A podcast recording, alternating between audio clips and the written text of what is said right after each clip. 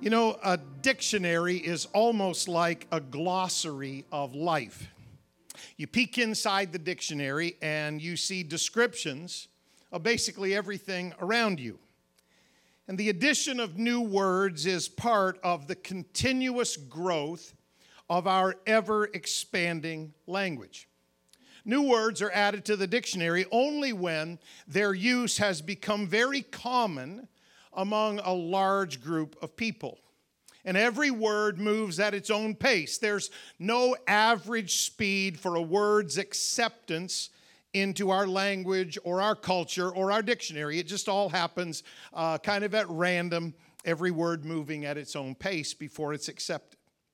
Three years ago, one word that has been with us for hundreds of years, it went back into the dictionary for the second time this time as an acronym.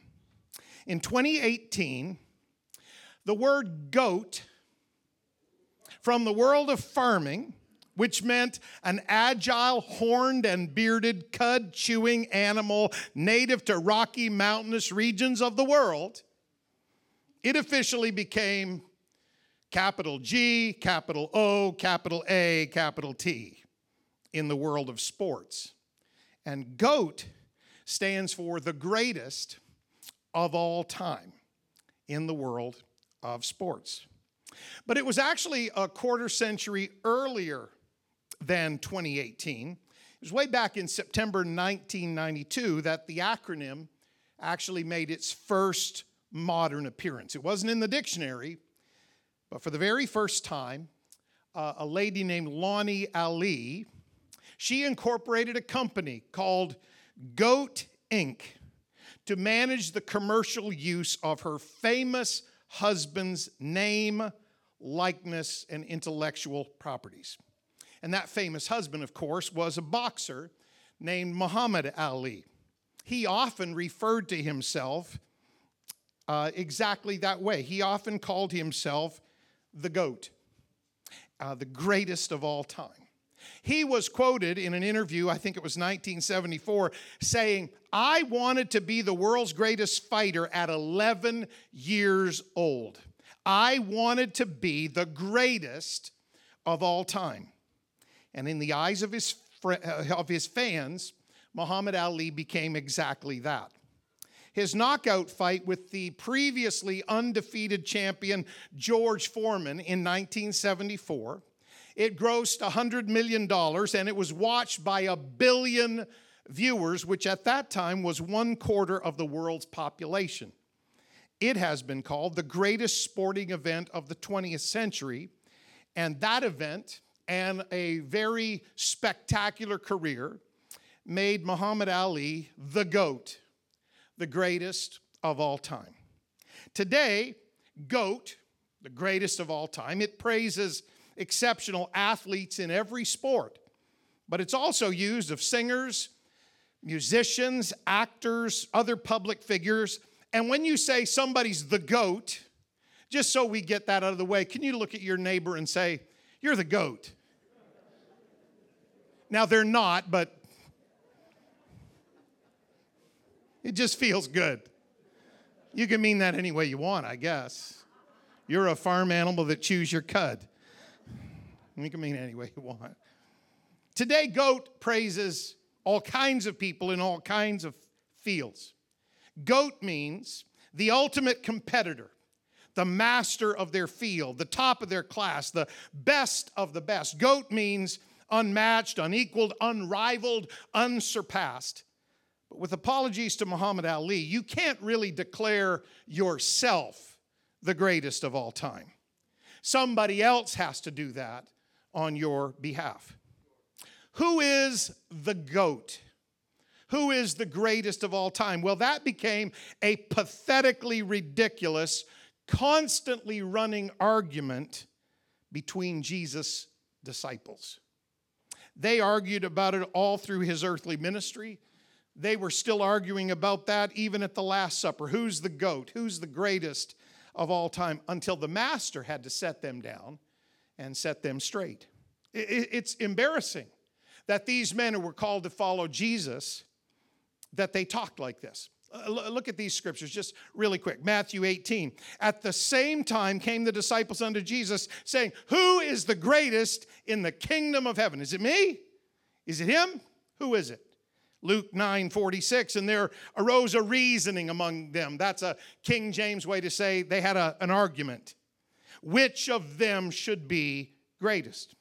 Mark chapter 9, Jesus asked them as they're walking on the road, He said, What are you guys talking about back there? And the Bible says they held their peace, for by the way, as they were walking, they had disputed among themselves who should be the greatest. And then it falls to another gospel writer, Luke, who records what happened at the Last Supper. They're still arguing about who's the greatest, and Jesus is just hours from being arrested and put to death for our sins, and they're still arguing about who's the goat, who's the greatest of all time. This happened at the Last Supper. And there was also a strife among them which of them should be accounted the greatest. The disciples were always jockeying for position in the kingdom until the King of Kings got down on his knees and washed their feet. It was only at the Lord's table that they finally became one instead of 12. When you see what Jesus has done for you and what he's forgiven you of, it's not hard to love somebody else. Jesus washed their feet and then he told them this Verily, verily, I say unto you, the servant is not greater than his Lord, neither he that is sent greater than he that sent him. How ironic is it that when little tiny human beings, when we think we are somehow the goat, the greatest of all time, the greatest in our field, the greatest accomplishments, how is it that little tiny human beings, we puff up with pride and arrogance? But Jesus, who is the real goat, by the way, he laid aside his glory to leave heaven he humbled himself to take on a body of flesh. He lowered himself to become a servant to his own creation. He was born in a filthy manger. He lived the life of a pauper and he died the death of a criminal on the cross, all for you and me. How is it that we could ever think we're the goat, we're the greatest when we know Jesus? You see, our God, He is the goat. He is the greatest of all time. God is more massive than our wildest imagination. He is bigger than the biggest words you used to describe Him and worship Him tonight. He blinks His eye and your lifetime comes and it's gone. To Him, one day is as a thousand years, and a thousand years as one day. You could write all of human history on His little fingernail and still have lots of room left over the God you worship. He has no dilemmas, He has no quandaries, He needs no counselors and no advisors. Your God faces no problems and no shortages, He has no fears and no worries, He has no rivals and He has no equals. Our God. He is self existent, self contained, self perpetuated, self powered and self aware. In other words, He's God and He knows He's God, and nobody else can do anything about it. Our God is faultless and timeless and ageless and changeless. He is ever living and never dying. After an eternity of being God and holding the universe together, He shows no signs of wear and tear. He's not even breaking a sweat. He's not tired. He doesn't need a nap. He is Almighty God. He's the greatest of all time. He has no needs. His accounts are all in the black. He owns the cattle on a thousand hills, and He made every hill that those cows are standing on. Our God is the greatest of all time. And so He does whatever He wants. You can't stop Him or outrun Him. You can't refute him or contain him. You, you, you, you can't do that to our God. Because our God has never needed a teacher or a therapist or a loan officer or a doctor. His rule and his reign are unrivaled in history and throughout eternity. Our God sits on an everlasting throne, and of his kingdom there shall be no end. Our God has never feared a power struggle in heaven or a hostile takeover by hell. He doesn't have to watch his back because he has no equal, no peer, and no competition. So when you lift up your hands and your voice and you begin to give him praise, you're not wasting your time. You're praising the greatest of all time. he is unparalleled and unprecedented. He is matchless and limited. He is indescribable and somewhat incomprehensible. He is irresistible and yes, he's invincible. He is untamable. He is uncontainable. One preacher said, You can't get him out of your mind and you can't get him off of your hands. You can't outlive him and you can't live without him. The cross couldn't kill him, death couldn't keep him, the grave couldn't hold him, and hell couldn't handle him. He's the GOAT. He's the greatest of all time, and he is worthy of your praise. My goodness. Paul described what we call not only the incarnation, but a facet of the incarnation when God took on flesh. We call it the great condescension. And Paul described it this way He said, Let this mind be in you, which was also in Christ Jesus who being in the form of God thought it not robbery to be equal with God. But here's what he did for you He made himself of no reputation, he took upon him the form of a servant, and he was made in the likeness of men. And being found in fashion as a man, he humbled himself. That's got to be one of the greatest understatements in the whole Bible. He humbled himself. I guess he did. He left angels worshiping him. He left the mighty throne of eternity. He left beautiful heaven. He left the new Jerusalem. He humbled himself.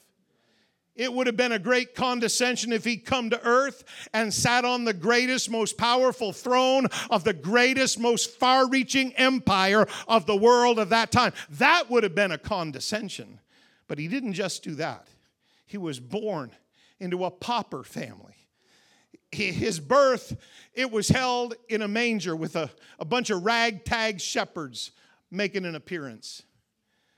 Nothing was spectacular about him throughout his life. The, Isaiah prophesied and said, There's no beauty that we should desire him. Jesus didn't look exceptional, but my goodness, he was exceptional. That was God manifest in flesh. And because he humbled himself, and because he became obedient unto death, even the death of the cross, because he did that, wherefore God also hath highly exalted him and given him a name which is above every name it's above the name of every country on this planet. It's above the name of every human being you've ever met, including you, no matter how famous or powerful or well connected. It doesn't matter. His name is above every other name. But let me tell you something His name is above cancer, His name is above diabetes, His name is above every kind of disease and affliction. He's got the highest and greatest name.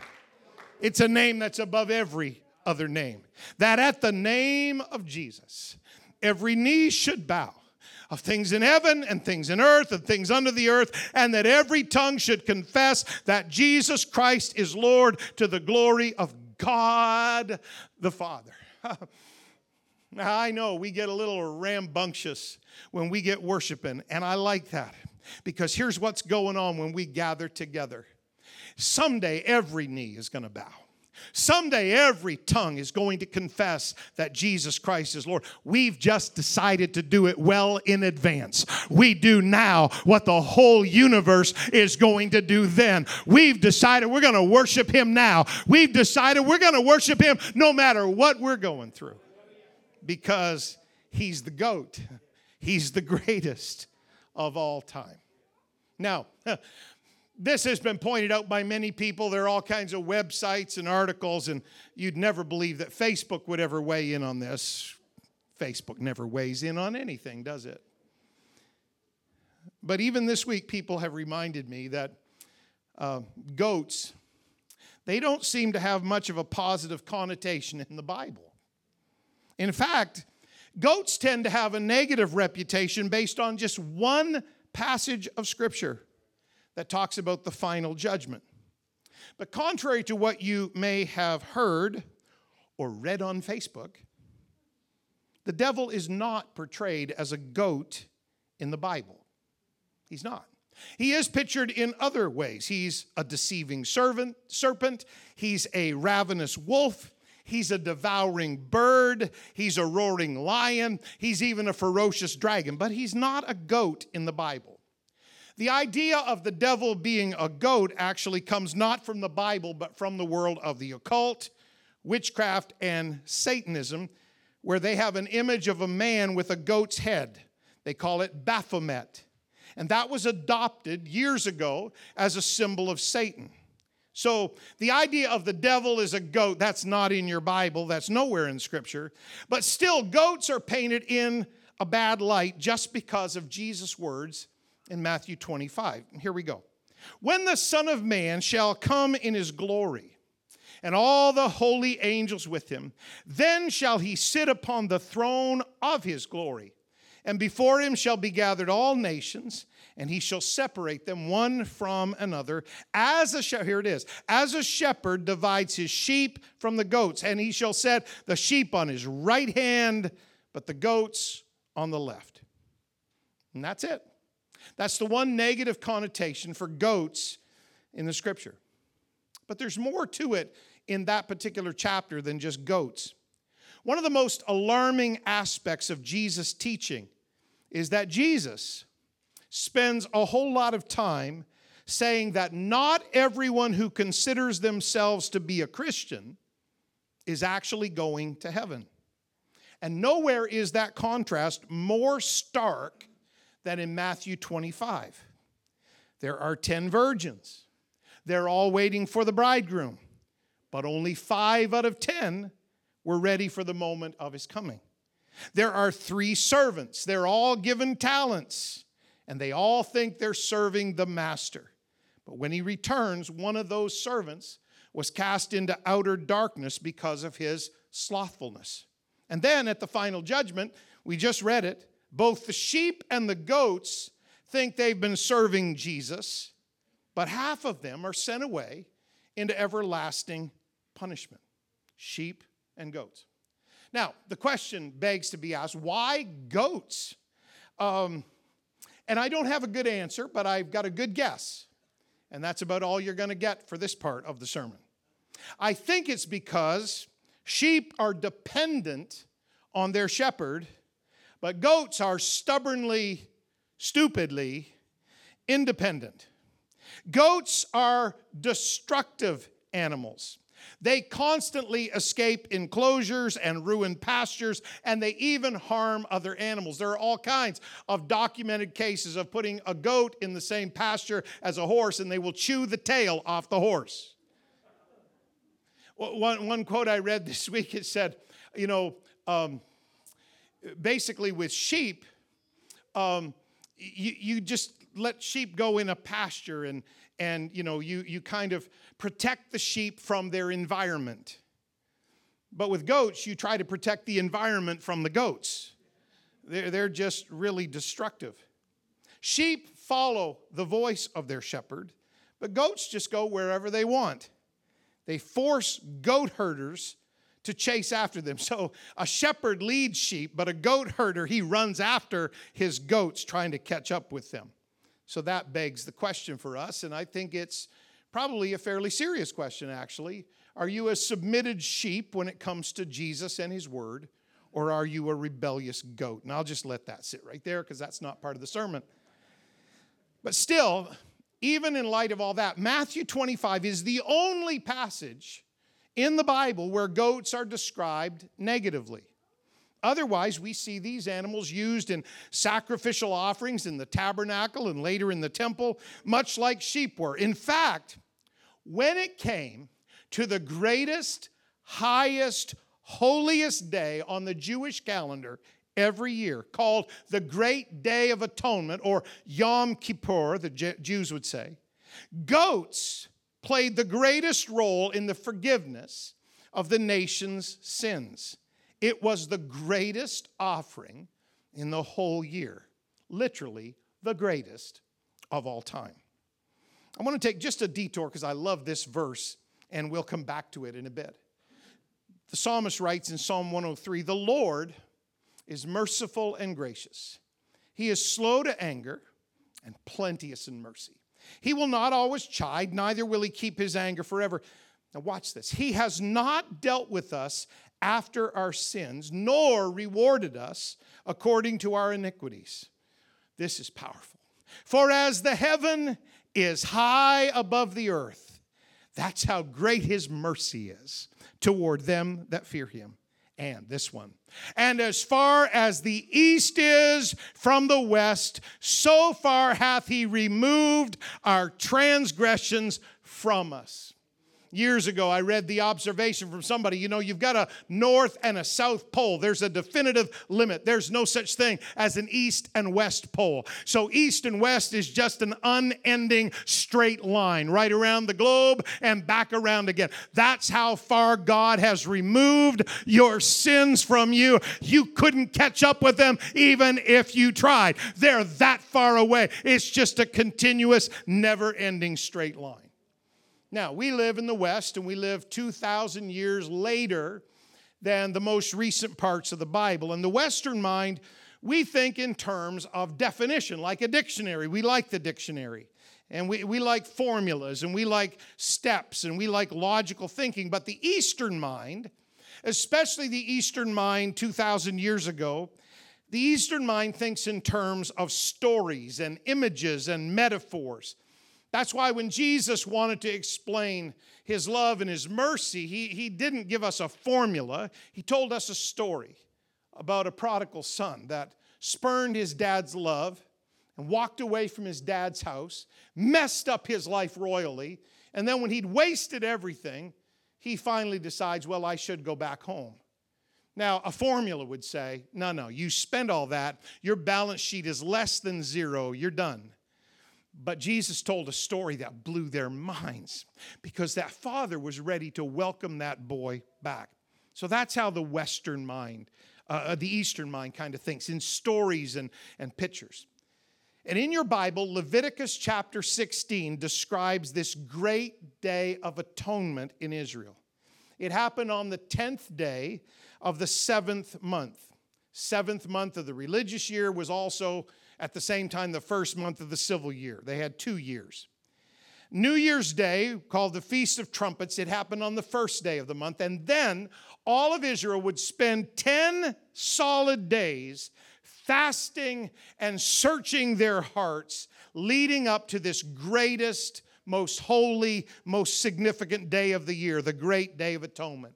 It was 10 days of getting right with God. It was 10 solid days of fasting before the Lord and asking yourself the questions Where have I sinned? And where have I let God down? And where have I broken God's laws? And where have I failed? It was such a solemn time that the Jews referred to it as the days of awe. They, were in awe of the holiness of God.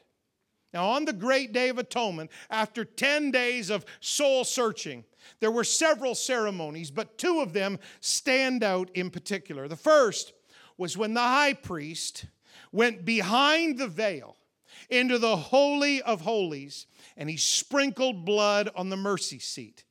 The atmosphere in Israel on that day, I have no words to describe to you how tense it was.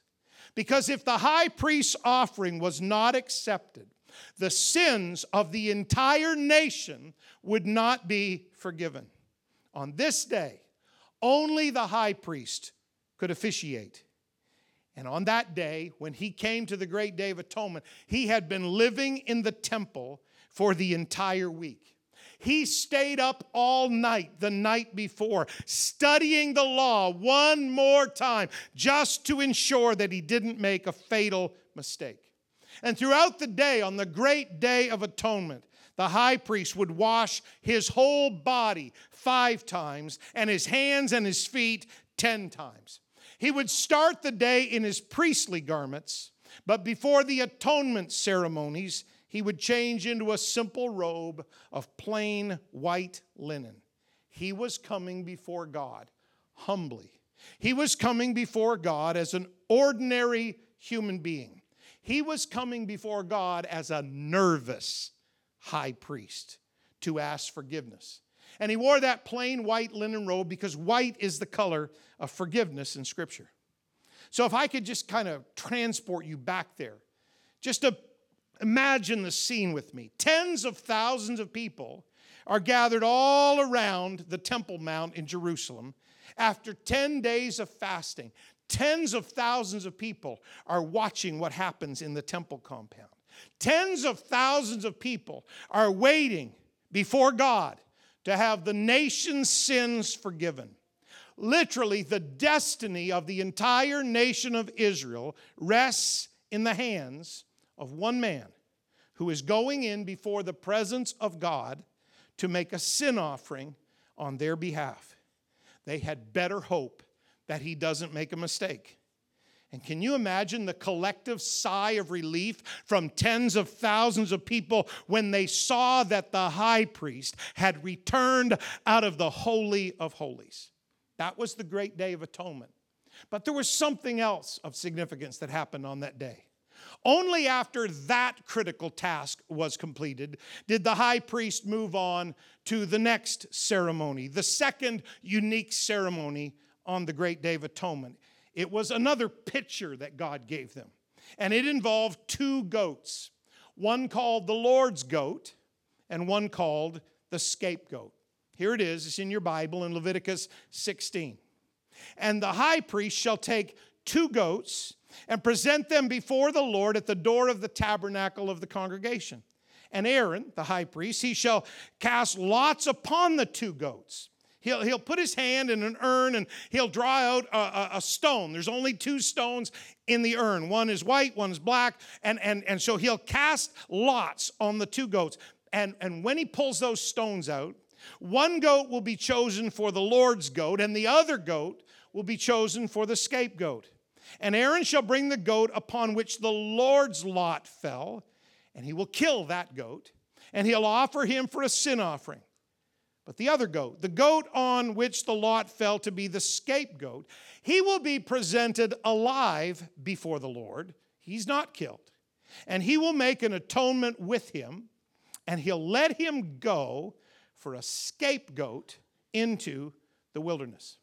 The high priest would cast lots to choose which one of those two goats was going to die that's the Lord's goat, that's the sacrifice. And which one of those goats was to live? The scapegoat. He would reach into that urn and he would pull out the two stones. The white stone would have on it the words, for the Lord. That would be the Lord's goat. The black stone would have the words for Azazel, literally the goat of removal, the scapegoat. Now, some years you can imagine it's, it's what we would call in our vernacular the luck of the draw. Some years the, the high priest would put his hand in that urn and he would pick out the, the white stone. Some years it would be the, the black stone that came out first. So some years it would be the goat on the right hand that got to live. Some years it would be the goat on the left hand that got to live. But once they had been chosen and selected, the high priest would cut up a piece of red wool and he would tie one piece around the throat of the Lord's goat, signifying that it was going to be killed. And he would put another piece of that red wool around the head, the horns of the scapegoat, signifying that the sins of the whole nation were going to be confessed on the head of the scapegoat. And then after the temple was built, they would actually cut that piece of red cloth, that red wool, into three pieces one on the throat of the Lord's goat that would die, one on the head and the horns of the scapegoat that would live, and a third piece they would actually tie to the door of the temple. Now, the symbolism here, I'm preaching to Bible lovers here and in the foyer and at home. The symbolism here is so powerful and beautiful because the Lord Jesus, his head was marked with a circle of red when they put a crown of thorns on him and blood came gushing out of his forehead and his head. The Bible says the soldiers plaited a crown of thorns. They wove it together and they put it on his head and they put on him a purple robe. So Jesus is what's being pictured here. He's the Lord's goat and he's the scapegoat. And without trying to be cute or I'm certainly not trying to be funny, he's just the goat. He's the Lord's goat, he's the scapegoat, he is the greatest of all time. The old songwriter said, When nothing else could help, God's love reached down and lifted me. He's everything, He's the greatest of all time. After the Lord's goat was slaughtered and its blood was sprinkled, the high priest would lay his hands on the head of that scapegoat, the goat that was still alive, and he would confess out loud the sins of the entire nation, and he would plead for God's mercy for the people. Can you imagine how long that took? For the high priest to speak this long list for an entire year of the entire nation's sins.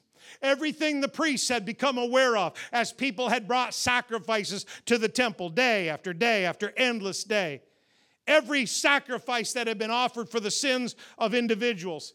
And as he confessed those sins, all the tens of thousands of people standing in the temple courtyard and just outside, they would know it was taking a long time. And they would be reminded once again of their guilt, of their shame, of their sin, and of their need for the mercy of God, for a blood sacrifice to be given, and for atonement to be offered. Here's the reference Aaron shall lay both his hands upon the head of the live goat. He will confess over him all the iniquities of the children of Israel and all their transgressions and all their sins, and he will put everybody's sins on the head of the goat. And he will send that goat away by the hand of a fit man into the wilderness and the goat shall bear upon him all their iniquities unto a land not inhabited, and that man will let that scapegoat go in the wilderness. Why? So he can't ever find his way back to the city of Jerusalem. The picture's so powerful and so beautiful. You see, when we think about our Lord Jesus, an innocent lamb took the sins of a guilty man so that a guilty man could take the innocence of a sinless lamb.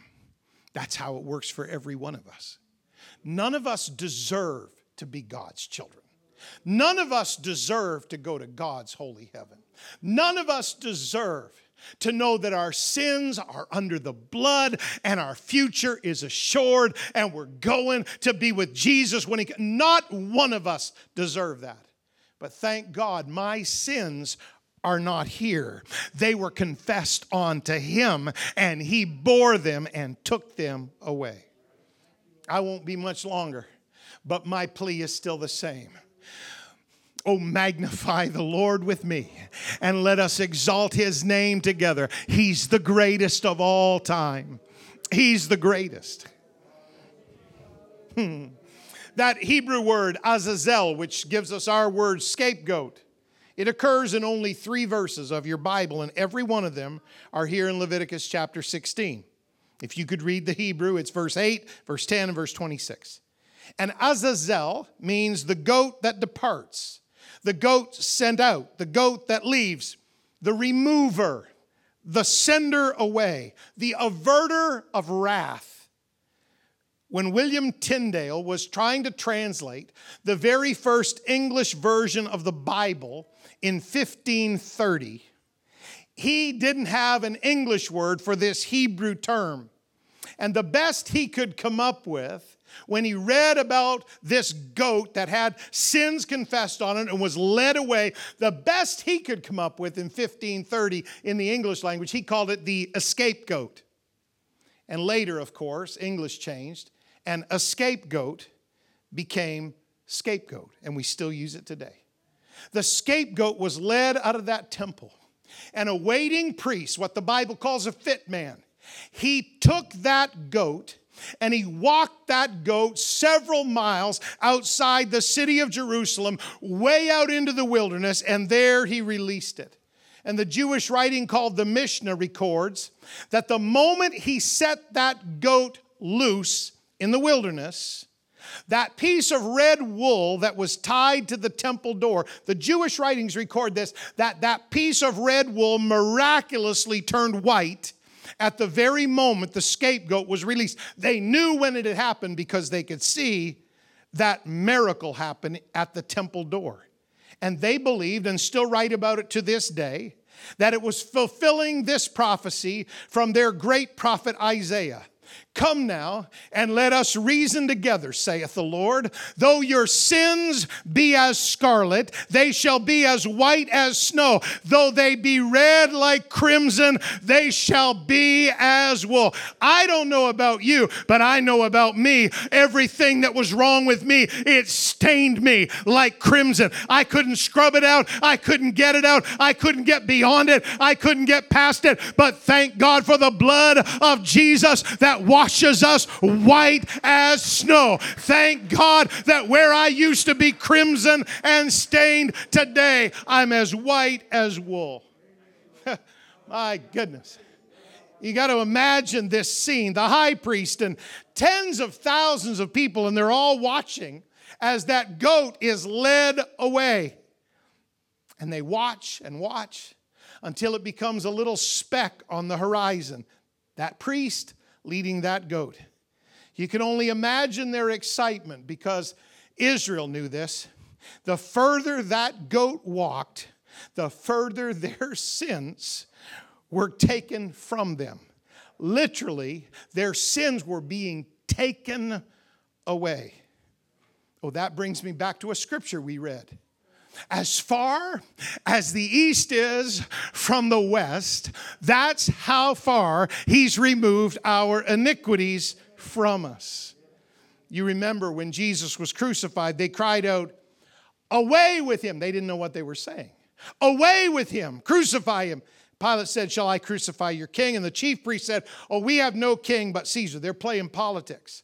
Then delivered he him, therefore, unto them to be crucified. This is so significant. You just pass over it. And they took Jesus and they led him away. It's a, it's a picture. Jesus is the scapegoat.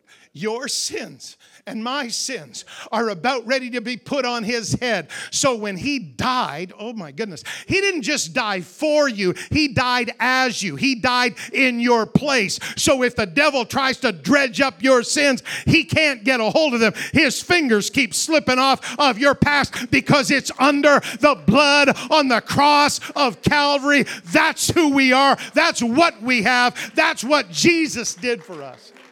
It's amazing. Jesus is the goat.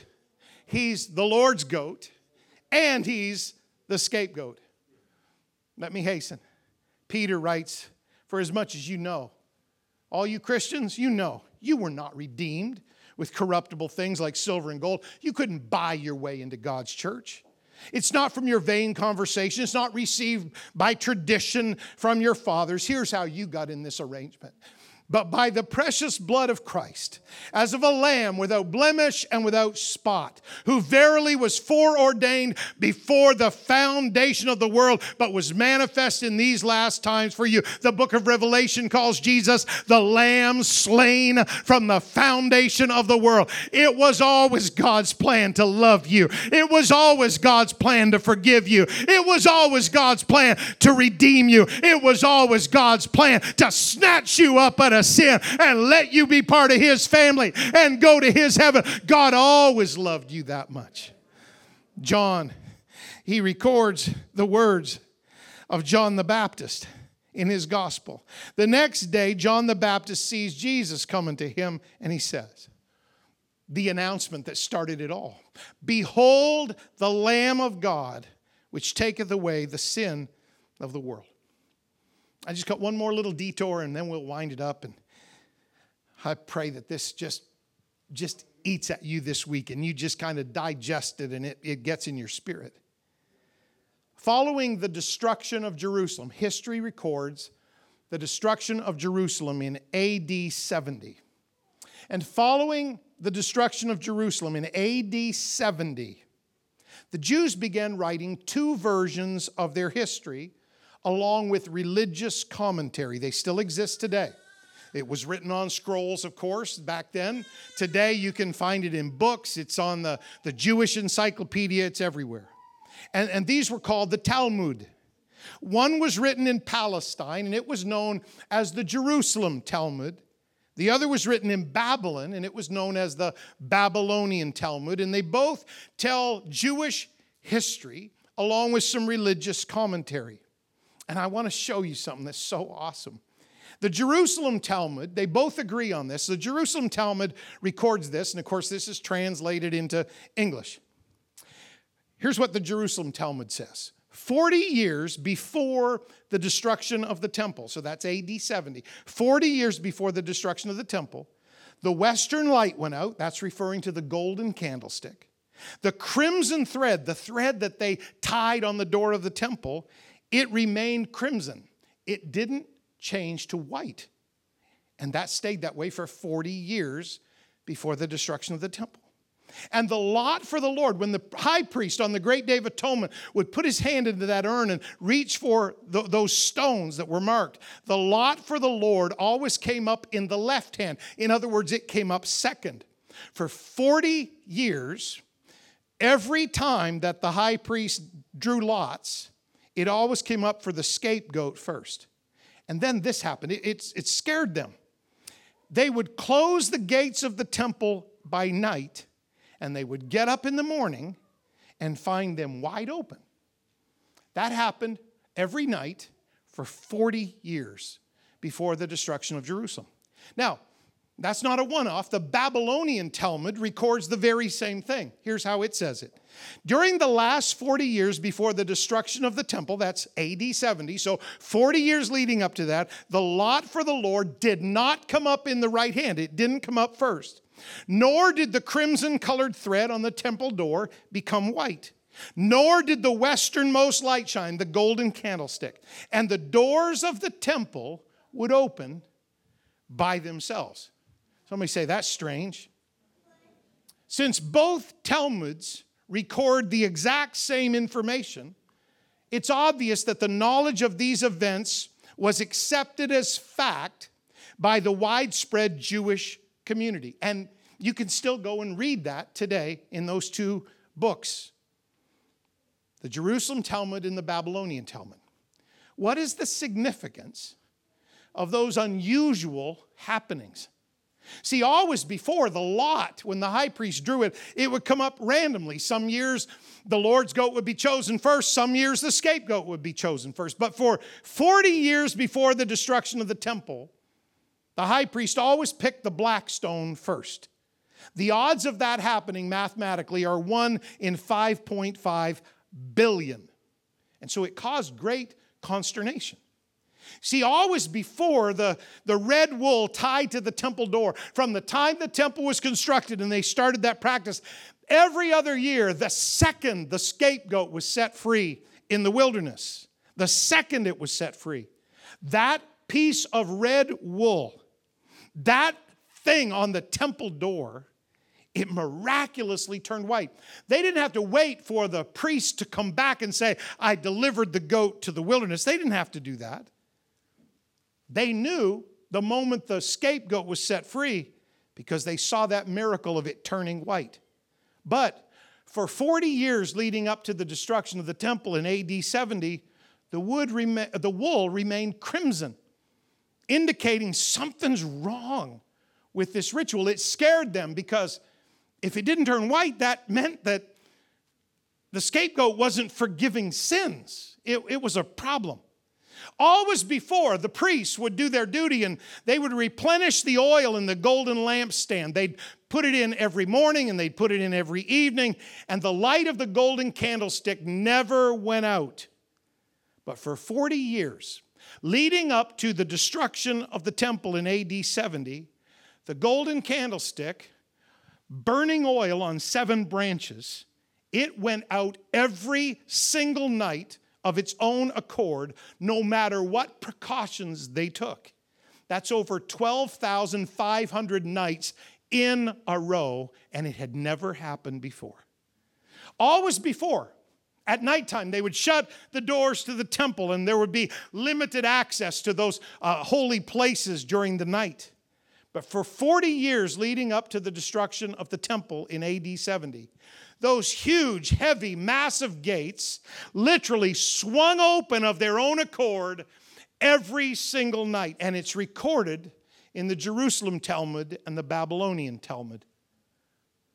Now, there's all kinds of explanations floating around online as to why that happened. But I know what happened.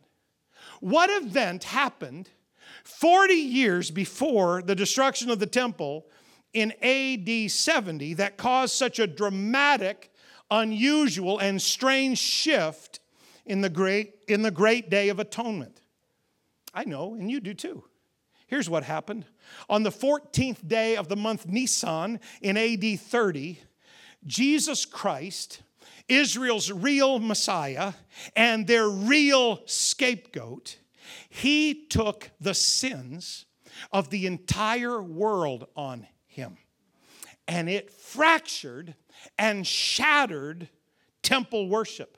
In fact, so much so that on that day when he said, It is finished, the veil of the temple was ripped apart from the top to the bottom, signifying that not just the high priest, but now anybody could go into the presence of God and find forgiveness. That's what happened on that day in AD 30.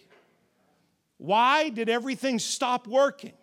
Why did that scarlet cord on the temple door stop turning white? Why did the lampstand keep going out? Why did the doors keep swinging open? Why did all this happen? Why did the lot always come up for the scapegoat first? For 40 years, this wasn't incidental. This happened every year and every day for 40 years. Why?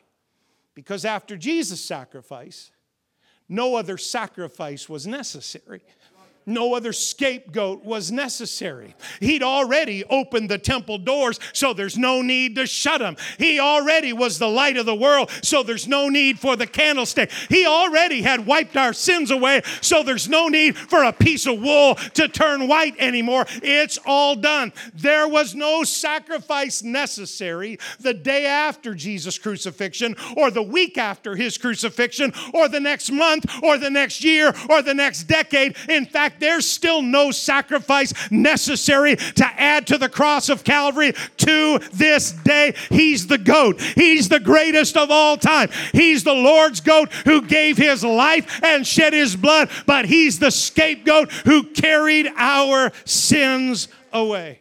And that's why I believe God visibly demonstrated through those signs to the Jews that the Old Testament system was no longer working. The writer of Hebrews says it beautifully. Neither by the blood of goats and calves, but by his own blood.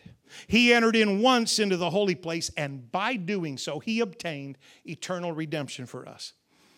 The writer of Hebrews again says, Nor yet that he should offer himself often. See, in the Old Testament, that's the key word often. The priests have to offer sacrifices every day, the high priest has to go in every year. It's often. But the writer of Hebrews says, no, Jesus has, he doesn't have to do it often, as the high priest did every year with the blood of others. Because if that was true, then Jesus would have had to often suffer. He'd have had to be crucified, come in flesh, and be crucified every year since the foundation of the world. But that's not how this works. For, but now once in the end of the world, Jesus has appeared, and he put away sin by the sacrifice of himself. And then the consequence is this as it is appointed unto men once to die, but after this, the judgment. So Christ was once offered to bear the sins of many. His blood is sufficient for whatever you've done. His blood can deliver you out of whatever mess you've made. His blood can heal you from whatever disease is plaguing your mind or your body. His blood is greater than anything that is afflicting you. He was once offered. Once was enough when you got the goat, the greatest of all time. Once was enough when he's the greatest of all time and all history and all eternity and unto them that look for him. This Savior who did one great act of redemption, he will appear the second time without sin unto salvation. You see, here's how it worked. In closing, the Lord's goat died, but the scapegoat lived. Jesus was both the Lord's goat, the sacrifice that paid for our sins, and he was the scapegoat. He's the one who carried your sins away. The great thing about the scapegoat is that it was let go in the wilderness and it kept on moving. And the picture is that my old life, you listen to me, those of you that are kind of new around CCC, and you look at some of these uh, senior saints and you think, I could never do that. I could never live for God that long. I, I don't know if I can do this, Pastor Raymond. You know what? They couldn't do it either. But it's the grace and the mercy of God that's walked with them all of their life. You see, here, here's the thing about you your old life and your sins get further and further away from you every minute you live for God. Your past gets further in the past every week that you serve Jesus. As high as the heaven is above the earth, that's how far, that's how wide, that's how great. As far as the east is from the west, that's how far your sins are from you.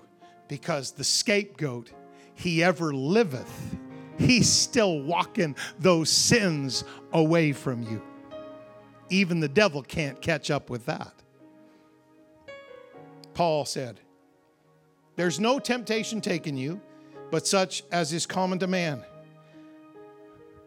If you're struggling, if you've got issues, if there's a mess in your life, that doesn't make you weird or strange. It doesn't make you less than, it just makes you human. It's common to man. But God is faithful. He will not suffer you to be tempted above that which you are able. This is so beautiful. But He will, with that temptation, also make a way to escape. Remember the scapegoat, that you may be able to bear it. And the writer of Hebrews, he sums up this great Savior with these words. He says, He is able also to save them to the uttermost that come unto God by him. Why? Why can he do whatever's required in your life? Why can he save you and deliver you no matter how badly you've messed it up? Why? Because he ever liveth to make intercession for them. Brothers and sisters, the scapegoat is still walking your sins into the sea of God's forgetfulness today. The longer you live for Jesus, the more past your past becomes. John said, my last scripture, if we walk in the light as he is in the light, we have fellowship one with another, and the blood of Jesus Christ, his Son cleanseth us from all sin. I just wanted to give somebody a little hope tonight. I just wanted to give somebody a little confirmation and affirmation tonight that you may feel like you cannot do it and you cannot live it. And you've messed it up and shamed yourself and hurt somebody that you love. Your life is upside down. I just want to give you hope tonight.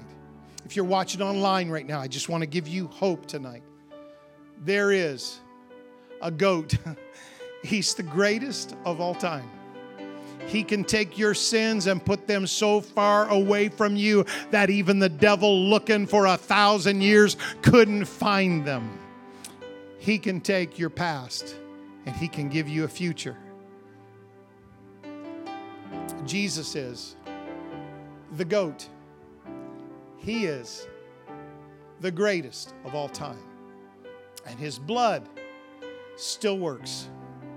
And His forgiveness is still walking our sins away from us. If anybody is in Christ, they're a new creature. Old things are passed away and all things have become new.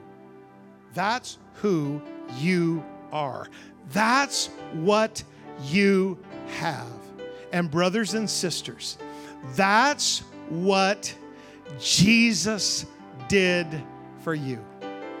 I don't think the devil or the lighting system likes me preaching this way, and I don't care because Jesus is the greatest of all time. And so I don't have anything more to say. I just want to lift you up. But more than lifting you up, I want to close this service by lifting Jesus up. He's the greatest, He's the highest, He's the biggest, He's the most merciful, He's the most gracious. There's nobody like Jesus. He's the greatest of all time. Lord Jesus, right now I pray for your people. I pray for all of our friends that are here. Maybe they're watching online. I pray for people that they think they could never do this. They could never live this. They feel like they started to be a Christian and then they fell and then they failed and then they fumbled the ball. Jesus, would you please just blow it up in their mind how great you are, how forgiving you are, how merciful you are, how gracious you are. Would, would you let this little understanding, this little picture from Scripture, would you let it explode in their imagination that you not only shed your blood for our sin, but you took our sin on your head and you walked them as far away as the east is from the west. And because you're still living, and because you're still walking, and because you're still moving, and because you're still delivering and saving and healing, Jesus, we got hope transplant that hope into somebody's heart tonight. Somebody that's so discouraged, somebody that's so down, somebody that's so despondent. Put that hope in them. Let them know that what the devil says is not the final word. Let them know that the past doesn't have to impact their future. I speak it over them tonight in the name of Jesus. In the name of Jesus. In the name of Jesus. Would you just join me? We, we got like two minutes here. Let's just sing this, would you? Oh, Jesus.